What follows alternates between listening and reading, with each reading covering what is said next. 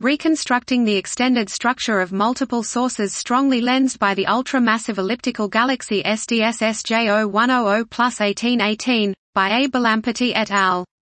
We study the total and baryonic mass distributions of the deflector SDSS J0100 plus 1818 through a full strong lensing analysis.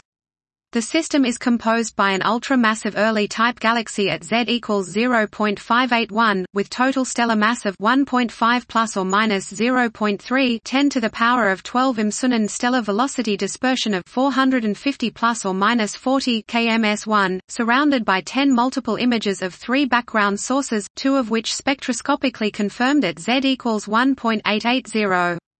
We take advantage of high-resolution HST photometry and VLT, X-shooter spectroscopy to measure the positions of the multiple images and perform a strong lensing study with the software GLEE.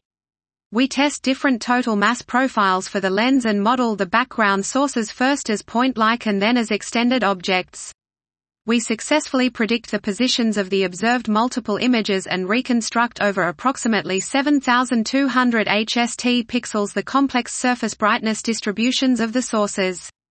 We measure the cumulative total mass profile of the lens and find a total mass value of 9.1 plus or minus 0.1 10 to the power of 12 m Sun within the Einstein radius of approximately 42 kpc and stellar over total mass fractions ranging from 49 plus or minus 12. This was reconstructing the extended structure of multiple sources strongly lensed by the ultra-massive elliptical galaxy SDSS J0100 plus 1818, by A. Bolamperti et al.